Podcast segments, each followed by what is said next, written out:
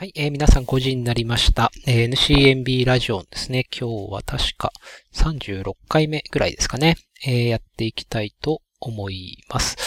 一応ちょっと回数だけ確認しておきます。37回目ですね。失礼しました。はい、えー、37回目やっていきます。えー、NCNB のですね、エヴァンジェリストをやっているアツシの方が、今日もですね、MC を担当していきますと。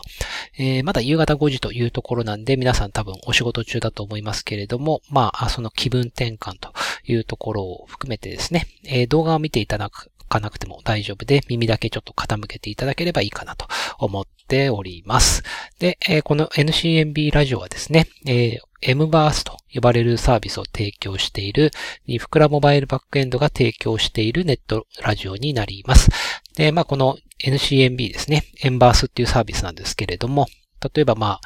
えー、アプリのですね、バックグラウンド機能を全部提供するというものなんですけれども、認証だったりとか、データを保存したりとか、えー、ファイル保存とか、プッシュ通知とかですね。まあそういった機能を、えー、提供することで、えー、皆さんのアプリ開発における、まあ、バックグラウンド開発をですね、えー、工数削減して、できるだけその、え、アプリの UI 側ですね、え、アプリ側の方の開発にフォーカスできるようにしていくといったサービスになっております。はい。で、えー、ツイッターアカウントがありまして、えー、twitter.com のニフクラウド MB ですね。えー、失礼しました。アンダースコアが抜けてましたね。ニフクラウドアンダースコア MB ですね。で、Facebook は、えー、facebook.com のスラッシュ、こちらはアンダースコアがないニフクラウド MB ですね。はい。そのアカウントでやっておりますので、ぜひフォローいただけると嬉しいです。で、えー、あとツイッターはですね、えー、シャープ NCMB というハッシュタグを、えー、ウォッチしておりますので、まあ何かラジオの感想などでもね、あればね、えー、ぜひそちらの方でお寄せいただけると嬉しいです。はい。と言ったところなんですけれども、今日はですね、結構あの、ニュースですね、えー、面白いニュースがいろいろあったので、えー、結構早め早めにそれを取り上げていきたいなと思っていたんですけれども、まず一つ目ですね。えー、っとですね、iOS15.4 ですね。今、あの、ベータ版が、え、出ているんですけれども、え、その中でですね、結構いろんなアップデートが行われそうだというところで、まず1個目がですね、PWA 周りですね。いわゆるプログレッシブウェブアップスって呼ばれるものなんですけれども、えー、ウェブの、ウェブアプリケーションでもなるべくネイティブアプリケーションっぽい、機能を提供していこうといった、えっ、ー、と、そういった試みですね。で、例えばその、うんと、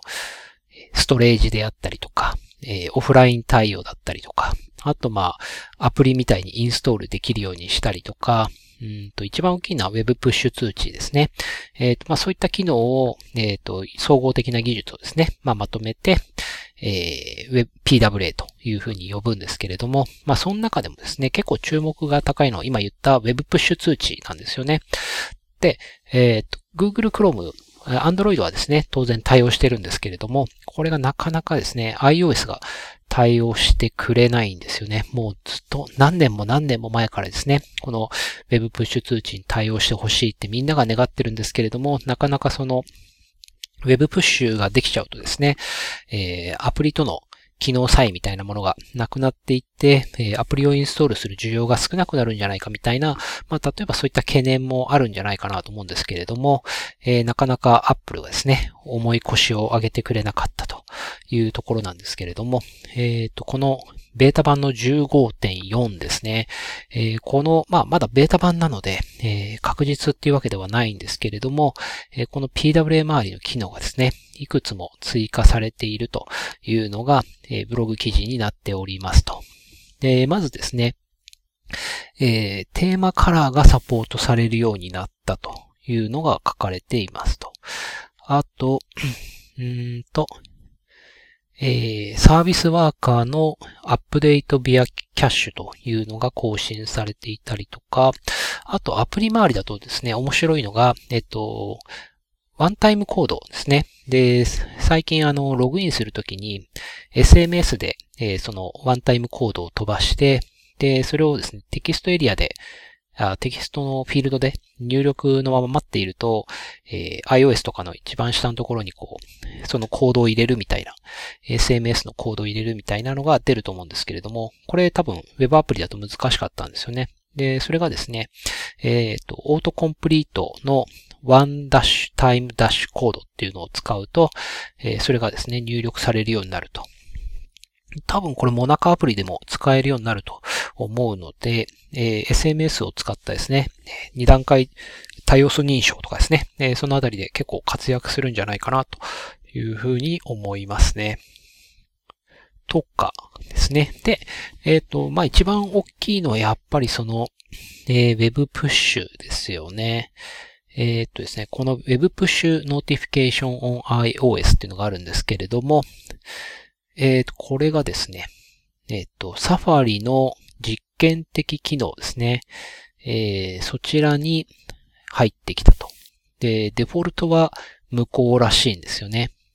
えー、プッシュ API というのと、あと、ビルトイン Web Notifications っていう二つですね。これが関係しているっぽいんですけれども、まあ、デフォルトはこれ両方とも無効になっていると。で、えっ、ー、と、これを両方とも有効にしてですね、えー、使おうとすると、まだですね、えー、show, show notifications っていうえっと、これはメソッドですね。まあ、show notification なんで、まあ、そのままの通りの、えー、通知を表示するっていう、えー、関数なんですけれども、これが実装されていないっぽいということですね。ただ、えっ、ー、と、これがないだけなので、えー、まあ、これさえあればですね、実装できるんじゃないかというところですね。で、えっ、ー、と、その下にですね、一応、えっ、ー、と、in the latest Safari Technology Preview for macOS。macOS のテクノロジープレビュー版では、えっ、ー、と、この notification のダイアログがちゃんと動作すると。で、パーミッションもちゃんと動くと。で、えっ、ー、と、You can't get a push subscription object from Safari. Push, no, uh, push permission was denied is only message I could get. うん、ってことは、ま、まだちょっと動いてないんですけれども、一応 Safari の Technology Preview 版、デスクトップ版ですね。えー、そちらの方では、えっ、ー、と、随分動くようになっているっぽいということですね。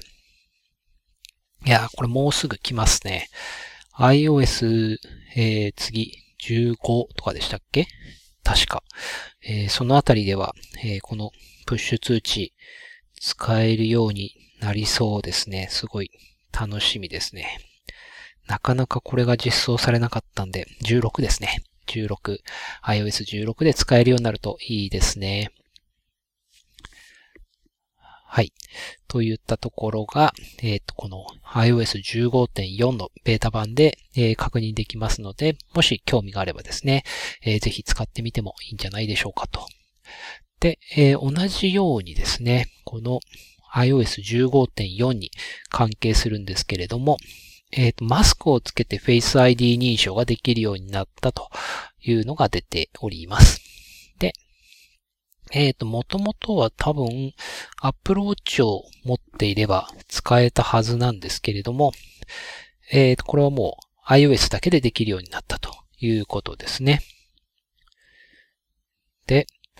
えっ、ー、と、iOS の認証システムは、えー、次のように進化していると。えー、セキュリティを強化するので、必ずパスコードを使うようにしてくださいと。で、あとは、えーと、なんでしょうね。あとは、えーと、2022年1月ついに Face ID のマスク着用フル対応がやってきたと。えっ、と、従来の Face ID での認証と何も変わらなかったというふうに書いてありますね。で、まあ、パブリックベータ版なので、まだ完全にローカライズはされておらず、一部英語の説明が残っていたということですね。一応、その設定もですね、変わるっぽいですね。えー、マスク着用時に Face ID を使用するというのを選ぶと、マスクに対応した Face ID の用紙登録に入ると。で、この時点ではマスクをしている必要はなくてですね。ただし、えー、メガネをしている人は最初の登録が終わった後で、えー、メガネを外してもう一度登録するように言われると。で、えっ、ー、と、目の、目の周りですね。目の周りを認識して認証を行うためにより、えー、詳細なデータが必要ということですね。で、あとは対応している iPhone は12と13という最新の2世代だけしか対応していないということになっています。はい。まあ、でもですね、えっ、ー、と、結構ギリギリ、まあ、このコロナ禍っていうところもあるんですけれども、あと日本だとですね、スギ花粉の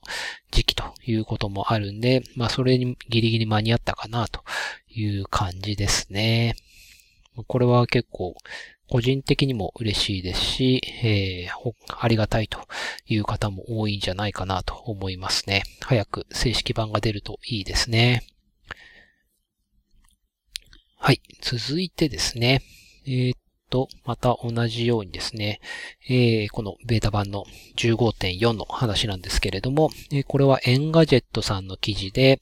えー、iPhone がクレカ決済端末に早変わり、えー、早ければ次期、I、次期 iOS15.4 で実現の噂という記事が出ております。で、これが何かと言いますと、えっ、とですね、今まではその iPhone っていうのは基本、まあ iPhone、スマートフォンですね。スマートフォンっていうのは支払うときに使っていたということなんで、いう、まあ、ユーザーが支払う方ですね。で使っていたんですけれども、今度のこの技術っていうのはお金を受け取る方ですね。つまりこれが、えっ、ー、と、リーダーになるというふうに、えー、言われているということですね。で、えっ、ー、と、まあ普通だったらですね、このあたりっていうのは、えー、スクエアとかがですね、えー、得意としている領域で、まあ、専用の端末を買ってですね、えっ、ー、と、スクエアのレジアプリでピッピッピって入力して、そこにこう iPhone をピッてやると、えー、決済完了みたいになったりとか、あとは、えっ、と、QR コード決済とかですかね。え、と、こう QR コードを読み込んで、えレジ、レジ側でですね、入力してピッてやると決済完了しましたみたいになると思うんですけれども、えそのリーダー側の役割をですね、iPhone が、えできるようになるんじゃないかということですと。で、えー、これが Apple Pay として、えー、組み込まれるんじゃないかということで、うん、どうやってその、えー、お金を受け取るかですよね。お金の受け取り方が、うん、Apple を経由するのかどうなのかわからないですけれども、まあそのあたりができると個人間送金とかもめちゃくちゃ簡単になるのかなという気がしますね。はい。えっ、ー、と、そうですね。この決済方法が、えー、Apple Pay の一部としてブランド化されるかどうかは不明と伝えていますと。で、既存の決済ネットワークと連携するつもりなのか、それとも、えー、単独で立ち上げるつもりなのかも分かっていないそうですと。で、えー、この機能は今後、えー、数ヶ月のうちに、え、おおそらく早ければ次期 iOS15.4 のソフトウェアアップデートにより展開し始めるかもしれないとのことですと。で、えっ、ー、と、スクエアをはじめ非接触のキャッシュレス決済サービスは、えー、コミケなどのイベントや同人誌即売会でも見かける機会が増えていますと。しかし、iOS をアップデートするだけで iPhone が決済端末に早変わりが実現すれば、競合他社にとって大きな脅威となりそうですというふうに書かれてますね。いや、ほんとこれそうですよね。まあ、そうですね。iPhone をなんかこう、その決済するときに机のまんまに置いとくっていうのはちょっとまあ難しいかもしれないですけど、えー、それをこう、相手が iPhone を持っていて、それをこうね、接触させるだけで、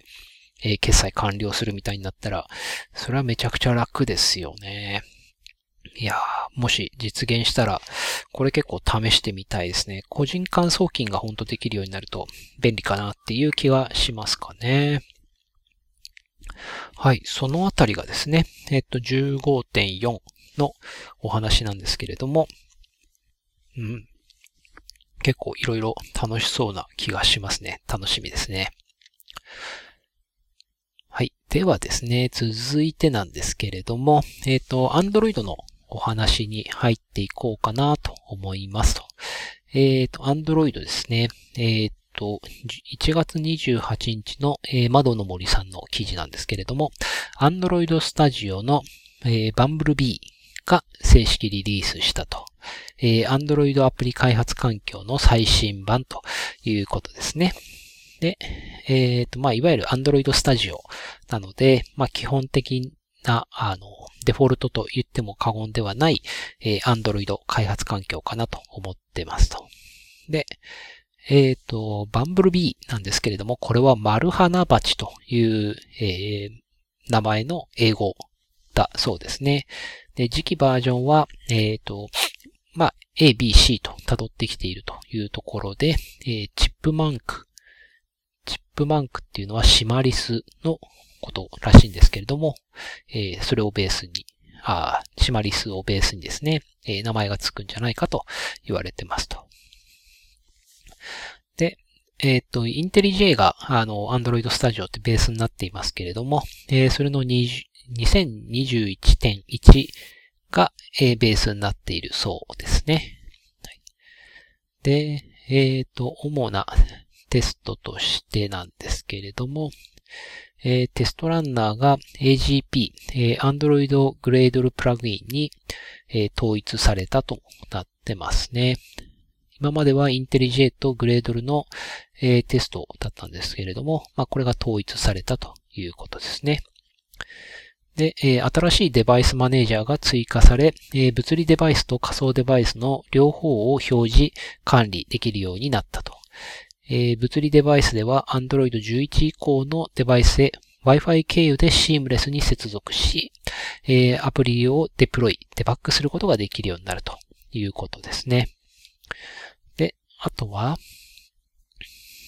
えー、っと、あ、Apple Silicon のサポートも改善されて、Android 開発者ツールで Rosetta 2バイナリートランスレーションが不要になっていると。あ、これいいですね。あとは、えー、プロファイラーツールのところの改善があったりとか、えー、デザインですね。えっ、と、アプリをデ、バイスにデプロイしなくてもアニメーションや UI 操作をプレビューできるようになったということも書いてありますね。で、その他にも Animated Vector Draw Lab をサポート。デバイスピッカーもアップデートされ、えー、代表的な Android デバイスを手軽に選択できるようになったということですね。これは、あの、Android 開発者の方はですね、えー、ぜひダウンロードしておくといいと思います。えー、Android Studio の Bumblebee、えー、バージョンは2021.1.1なのかな？きっと、そうですね。はい。えー、2021.1.1がリリースされております。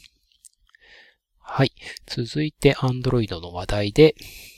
えっ、ー、と、まあ、何回かですね、お伝えしてるんですけれども、Windows 11で Android アプリがですね、えー、使えるようになるというのがあるんですけれども、えー、そちらの、えっ、と、Amazon App Store ですね、えそちらの方が使えるようになるのが、え2月にパブリックプレビューとして展開することを発表したということですね。で、えー、この機能は Microsoft Store を通して提供され、Amazon 及び Intel のパートナーシップのもとに実現される、実装されると。まあ、今までインサイダーで使えてたらしいんですけれども、あ特にそれもアメリカだけですね。で、それが、えー、パブリックプレビューになることで、えー、まあ、日本が対象になるかちょっとわからないと書かれていますけれども、もうちょっとこう、広い範囲で使えるようになるということですね。うん。どうですかねなんかこう、Android アプリで、えー、Windows で使ってみたいと思うもの。まあ、そうですね。ゲームとかどうなんでしょうね。操作性とかの問題もあったりするかなという気もするんですけれども、まあ、やっぱりその体験が結構違ったりするので、まあ、そのあたりをアプリとしてどう、えー、実装するか、どう吸収するかっていうのが大事なところなのかなっていう気はしますね。はい。ただまあ、Android アプリ作られている方からすればですね、えっ、ー、と、その実行できる環境が増えるっていうのはいいことだと思いますので、えー、これは結構見逃せないニュースなのかなっていう気がしますね。はい。えっ、ー、と、Windows 11で Android アプリが使える機能というのがですね、まもなくパブリックプレビューになるということです。はい。続いてなんですけれども、続いてちょっとこれは心配なニュースですね。えっ、ー、と、Android の、えー、マルウェア、いわゆる、まあ、ウイルスみたいなやつですね。迷惑をかけるソフトウェアなんですけれども、えー、ブラタ、ブレイタっていうのかな？えっ、ー、と、まあそういうマルウェアがあると。BRATA なんですけれども、えー、それが凶暴化しており、えー、不正送金後にファクトリーリセットして証拠隠滅すると書かれてますね。恐ろしいですね。えっ、と、これは、えブレイタは、ブレイタかわかんないですけど、ブラタか、えは、以前から存在している Android デバイスに感染する、えー、トロイの木馬型マルウェアであると。で、えー、スマートフォン、スマートフォンのユーザー補助機能などを悪用し、銀行口座の情報を盗んで、金銭を不正送金するといった悪事を働くと。で、えー、2021年12月、まあ、先、先月ぐらいですかね。から出回るようになった新たな亜種は、不正送金の成功後に感染したスマートフォンをファクトリーリセットすると。で、えー、これはスマートフォンを工場出荷時の状態へ戻すことで、不正な情報取得や送金の証拠を消すためと考えられると。さらに、えー、GPS を使った追跡機能も追加されたと書いてありますね。いやー、ほんと、恐ろしいですね。これどうやってこんなのをインストールするんですかね？どうやって入り込んでくんのかが、えー、っと、全然よ、わからないんですけれども。まあ、それと、普通のこう、ウイルスみたいに、えー、どっかのソフトウェアとかに感染しているんですかね。そんなのをどっからダウンロードするのかもちょっとわからないですけれども、なかなか恐ろしいなと。えー、銀行口座の情報を盗んで金銭不正送金した挙句に最後にファクトリーリセットをかまして逃げると。うん。まあなんか、あれですね。えっ、ー、と、仮想通貨とかではなく、銀行口座にこう直接こう不正送金するっていうのもね、ダイレクトで恐ろしいなという気はするんですけれども、えー、実際まあスマートフォンってね、あの情報がたくさんこう個人の情報が入りまくってるので、そういったこう、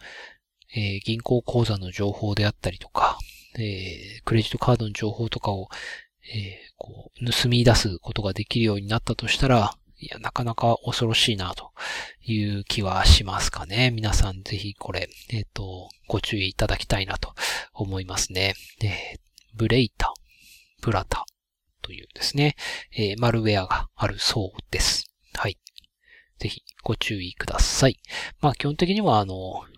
うん、Google プレイはね、うん、どのぐらい、どのぐらい信用できるのかちょっとよくわからないんですけれども、まあ、えー、Google Play からインスアプリをインストールするっていうのは多分基本だと思いますし、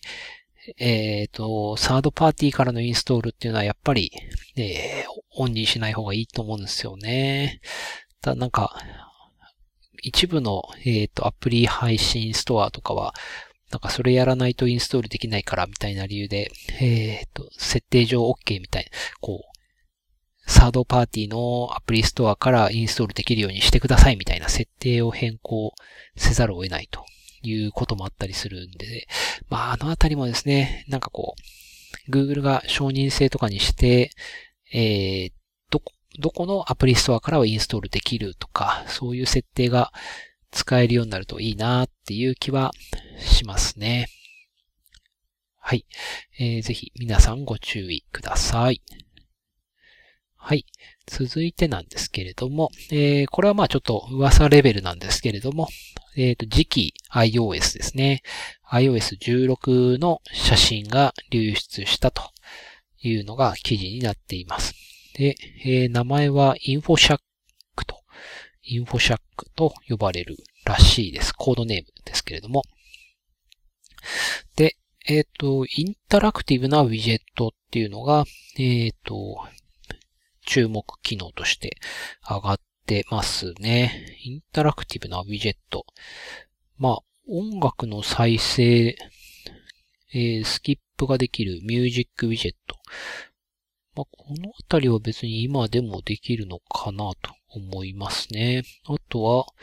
タイマー機能を搭載した時計ウィジェット。まあ、多分これはウィジェット上で、